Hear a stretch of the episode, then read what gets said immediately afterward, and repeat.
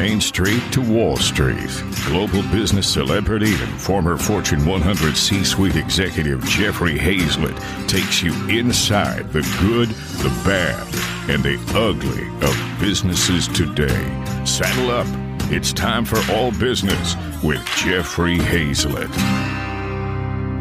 All businesses want their customers to have a great experience. Many companies know how to sell, but struggle keeping up the relationship after the sale. Well, today's guest helps companies keep an eye on the entire sales cycle while keeping customers coming back. Katrina Gosek is the Vice President of Product Strategy Sales Portfolio for Oracle Advertising and Customer Experience.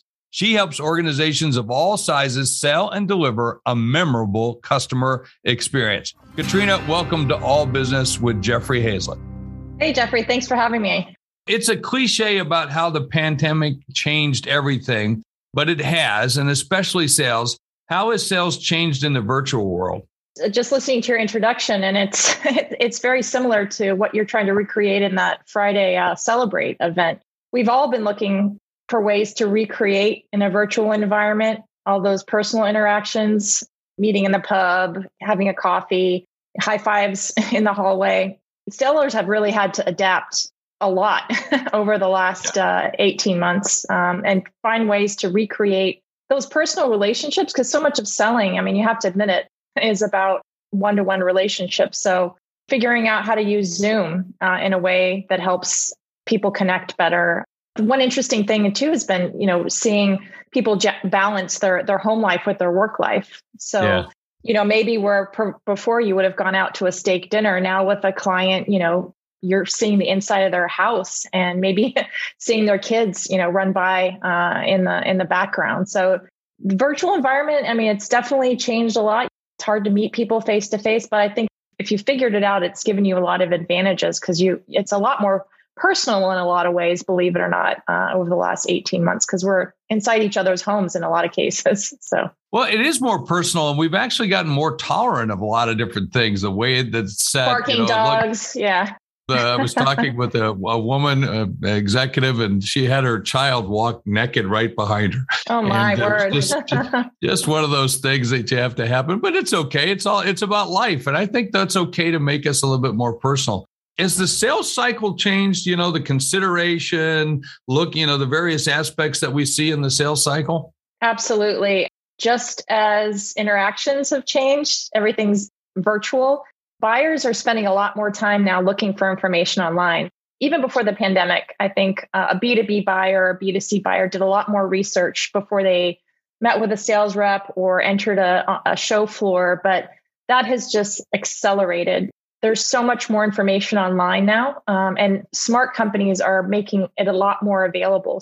You know whether it's new types of video content or better customer stories online or better interactive sites so that it's easier for customers to find information about their products. Um, but that also means that the sellers have to get more educated on what the company offers because your buyer is coming to you already knowing the insides and out, and sometimes more than you do. Um, so, you know, as a seller, you have to learn how to ramp up and be relevant uh, much more kind of in the middle of the funnel, let's say. Whereas before, maybe that funnel part of the the experience was actually helping your your buyer learn a little bit more. Now they're coming to you expecting you to be more of an expert than they are. so you mentioned stories, and I keep talking about what I call the brand of you, and that content is such a big play of it. And we've mm-hmm. really shown that in the C suite because we help so many companies with their content, either with podcast or TV shows or articles or, you know, or being on shows. What have you learned about business and customer behavior over the last year and a half? Is it around this content or is it in other areas? I think diversity of content, meaning formats and yeah types of information you're sharing is so important because if you just keep doing the same thing you were doing pre pandemic, people are getting bored and they're exhausted with just the amount of Zoom they're on for most of us, right? So maybe they don't want to attend an hour long uh, webinar, uh, even if it has a customer or analyst on it. I think content needs to be shorter, more to the point, more consumable. And they're looking a lot more, our customers especially are looking a lot more for stories about customers like them who have had success using our products or partnering with us. Um, so th- there's two things diversity of content and formats, everything from video to podcasts like this one to live casting, simulcasting, and really connecting with more personal stories about the company or about the people who use your products. Yeah, and a brand is nothing but a promise delivered. And it's always talking about those real promises being delivered. The other thing is subscriptions have become a mm. way of life for B2C, but we're also seeing a trend in the B2B space, I believe uh, we are. And are we seeing the end of ownership? Yeah, it's really interesting. That has also accelerated in the same way that you saw that real bump in e-commerce last year, both for B2C and B2B, you know, as companies try to connect and put goods out more in a digital format. We're seeing a lot more interest uh, in subscription business models from businesses you wouldn't necessarily think of as uh, subscription businesses. So, industrial and high tech manufacturers um, who are adding things like telemetry to things like cranes, uh, you know, mm. not necessarily selling the crane, but selling access to the crane and how much you use it, or engines, you know, not necessarily selling the engine or the tires, but adding subscription services around them that allow you to access access it via a usage model versus a outright purchase model. And I think to the earlier question you asked, that that maps a lot better to the way their customers want to buy, not necessarily taking capital expenditures, but making their expenditures more operational. So not having to shell out, you know, millions of dollars up front, but the ability to spend that over time, that actually maps really well for the B2B business, but then also for the B2B customer as well. So tons of advantages and really interesting business models we're seeing in unexpected B2B areas for sure. Well, you were talking subscriptions. I want to come back to that in just a minute. But before we do that, I need to talk advertising, and we want to go out to this message for just a moment, and we'll be right back. C Suite Radio. Today, I'm talking with Katrina Gosek. She is the Vice President of Product Strategy Sales Portfolio for Oracle Advertising and Customer Experience. And right now, we're talking about the changing sales cycle and everything around it. We were talking a little bit before the break about subscription models. So, with the subscription model, companies collect a ton of data. How can they put that data to good use to help the customer? Subscription business models fundamentally change everything about a business. Where before the sales people were front and center, for managing customer success and the relationship.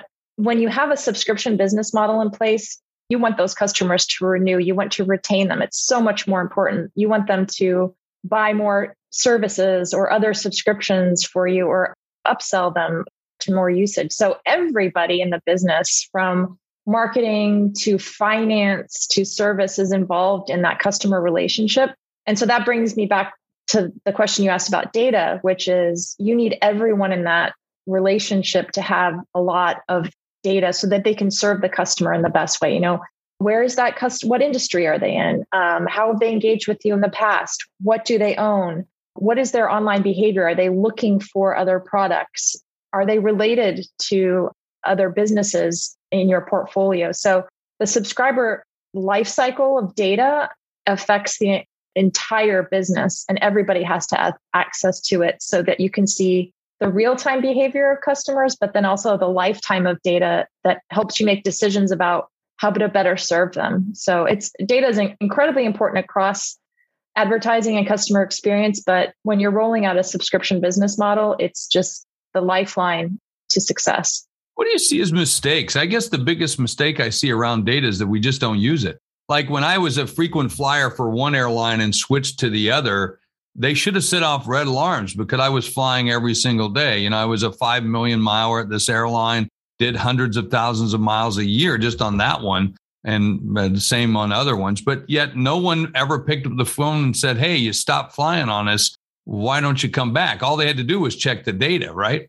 So I, I find that to be a big, huge mistake for a lot of companies. And maybe the other one I see Katrina, you maybe you can shed something on this, is behavioral activity. Like if I can see that a customer is interested in a particular product or service, they keep coming back. Well, maybe they're interested. I should be talking to them about those things ongoing. What what do you see as some problems with data?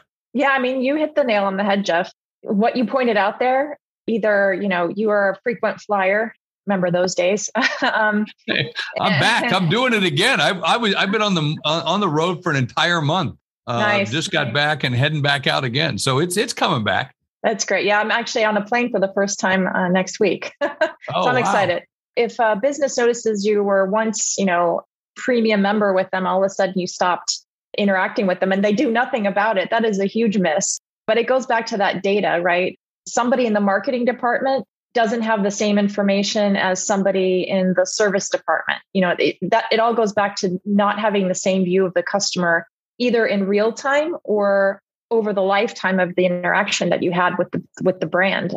And that's what we help customers do is connect that data and give you a unified view across all of those different departments that touch customer experience. It's absolutely critical. Now, back when I was at my Kodak days, I grabbed someone and said, You're my chief data architect because we had all this data and all these silos. And yeah, I could be chastising a customer for not spending enough and we're going to cancel their account on one hand, yet here they were buying a camera, a printer, or something else on the on the other hand, yet I didn't connect those two. So it was important for me to do it.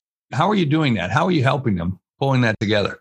Yeah, well, you can in a compliant and a safe way actually view customer behavior on other channels. So yeah. let's say they're a customer of yours for anything, cameras, shoes, cranes, and you know, you notice that they they might be visiting competitor websites. That's data that's available to you in an anonymized fashion that you can leverage and proactively reach out to them and say, "Hey, is there something you're not satisfied with?" So there's lots of signals you can catch onto in a digital environment that maybe without those signals in a real environment, body language or you know looks across the room or you know somebody doesn't show up to a meeting there's a lot of signals that come across in a digital environment that you can capture and, and leverage to to your advantage. Let's uh, talk a little bit about ai it's all the rage. How can ai help the sales process?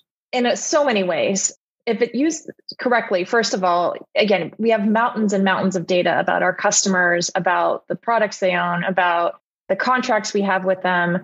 And AI loves data. The, the more data you feed it, the better the machines and the algorithms work at, pre- at predictive models. But if you have bad, disconnected data, no amount of AI, let's say, or machines will actually make that data better. The great thing about AI, first of all, for a sales process is that it can remove the burden of data entry. It can actually pull in data from across the enterprise and not have to have you as a sales rep or a manager fill out things that you already know, like contact information or information about the company. AI can flag stale data or, data that needs to be removed or, or cleaned up. It can automate time consuming things like administrative tasks and autocorrect errors. It can deliver curated, more personal experiences to give reps guidance on how to close a deal based on historical trends in the past uh, that may have worked. And finally, it can help sellers really navigate complex deals by maybe, let's say, using historical deal data to give them a, a good starting point for a quote or a proposal that they put in front of a customer that might be better than what they would necessarily come up with on their own without that that background and that historical data. So in short, AI and ML, if you feed it the the high quality data, can do mountains of good for uh, your sales process for sure. Without question. Hey, let's take another quick break and we'll be right back after this message. C Suite Radio. Hey, folks, we are back. We're live casting right here on Facebook and LinkedIn as I bring you all business with Jeffrey Hayzlett right here on C Suite Radio. I'm talking with an executive, a vice president of product strategy and sales portfolio for Oracle Advertising and Customer Experience, Katrina Gosek. And we're talking about all things sales and how things have changed so much after we've become more digital. And speaking of becoming more digital, how has the switch to being all digital all the time changed the way folks in the C suite manage their teams and processes? Yeah, well, we're seeing the rise of a lot of multi-function C suite executives. The one that I work with most often is the chief revenue officer. It's more than just a glorified sales executive. They're actually dealing with a multi experience funnel. So they oversee marketing, they oversee sales and also sales operations and finance and human relations. So in a digital first environment, these are the people we're talking to about how to leverage the data across all of those departments, how to combine processes among all the company's primary revenue streams. So all those key functions are talking to one another and serving the customer well. That's really, I guess, what's changed in the C suite is that because we can connect data digitally across all these different touch points, you're seeing, you know, CMOs have more visibility into the sales funnel and how they impact mm-hmm. it. You're seeing CIOs sit across every single technology function um, and have direct input on marketing and sales strategy. You're seeing the CFO even come back around to marketing and to customer success. So I think digital has enabled that because you can share a lot more visibility across these functions uh, if done correctly. You know, we used to see a lot more siloed systems in the tech stack. Are we seeing a different tech stack these days where it's multifunctional, multi multi brand, multi use? Absolutely. Yeah, you're seeing businesses want to cut across all of these customer experience departments. So you're seeing a lot more not integration of sales and marketing technology, but unification. So unifying data and business flows because you don't want these people operating like they're completely different functions, right? You want marketing people to know what salespeople are doing. You want salespeople leveraging what marketing people do. You want service people um, influencing customer success. So the tech stack is definitely changing. Uh, we're seeing vendors such as Oracle, you know, talk about unifying data and business flows between these departments versus just integrating these siloed functions. The business needs are definitely driving that uh, on the technology vendor side. Absolutely. We're buying so much more online. How has customer expectations changed? People are so impatient. you lose them in an instant, right? Right. Yeah. So so if you don't please as a retailer or you, if as a as a B2B company, if you're not giving customers the information they're looking for in the first couple of clicks, they're probably gone. So yeah. you know, digital is so important these days because I think the level of patience is thin because there are a lot of great experiences out there and when you encounter a bad one, you're just going to go look for a better one somewhere else. Yeah, it's I yeah, I think about my experiences the same way. And I'm I'm like, I get very frustrated. I can't find something very quickly, right? And if I can't find that, whether it's a product spec, the dimensions, whatever it is, I'm like, I'm out of here. I'm like, I'm gone real quick. Absolutely. The other thing that with Monica, oh, I can't remember Monica's last name, but she was an executive at at uh, at, at Office Depot years ago, and she taught me something about digital she says, Jeff, it doesn't have to be pretty. It just has to be fast. It has to be useful. Are you still seeing that trend where we don't have to have all the gorgeous websites that load and take a long time? And now it's a little bit more about getting right to the point? I think so. I think it goes back to that patience. Like people, honestly, you know, a lot of the shopping experiences I do, like to be honest, on Amazon, it's so fast. It gets me what I need immediately, but it's not like a, a luxury retailer site with all beautiful imagery and gorgeous videos, but that's not what I'm there for. I'm there to quickly get the product I need in and out, read some reviews, read some tech specs. So, yeah, I don't think it has to be gorgeous, but it has to get the customer what they want quickly. So I Let's would agree with, about, with her. yeah, well, and and you know, and and we also like predictability where they recognize certain things. I always say it's very much like the experience when I go into my local pub. Not that I like to drink a lot, but he like he knows what or he or she that's serving me knows what I like to drink. And literally before I sat down, they see me coming in the door. Within seconds afterwards, there's my scotch sitting in front of me because they know that's what I will like and they take care of me. And that's the way I think a customer experience really is. How can you provide a memorable customer experience in a virtual environment?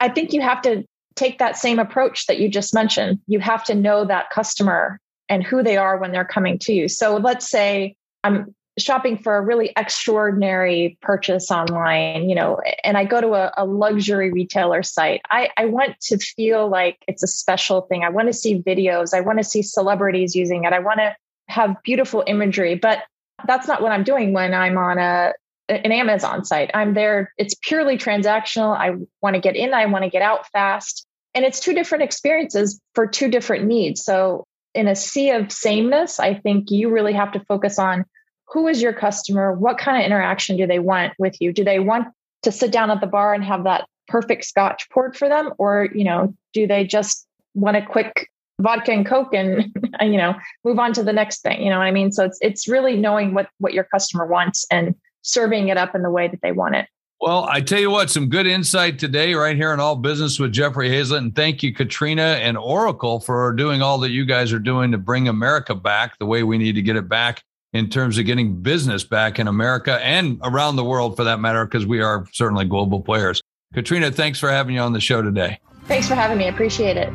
At the end of every show, I like to talk about what did I learn? I tell you what I learned about. Again, hey, you've got to be able to grab people's attention, but you got to keep it. So you got to give them the experience. And I'm telling you, content is one of the ways that you are going to get customers interested in your product and get them to dive down deep about who you are and what you are and how great you are. So use that content, you know, that brand of you, sell yourself, you know, sell you, sell the company, sell the company, sell you. That's what it's about. And that's what I re- was reminded about from today's interview right here on All Business with Jeffrey Hayzlett on C Suite Radio. Don't forget, tell your friends, and I hope to hear you back or see you back very soon. You're listening to All Business with Jeffrey Hayzlett, brought to you by C Suite Radio, a podcast network featuring today's top business experts and is part of the C Suite Network, the world's most trusted network of C Suite executives. Find this and other business podcasts on c-suiteradio.com.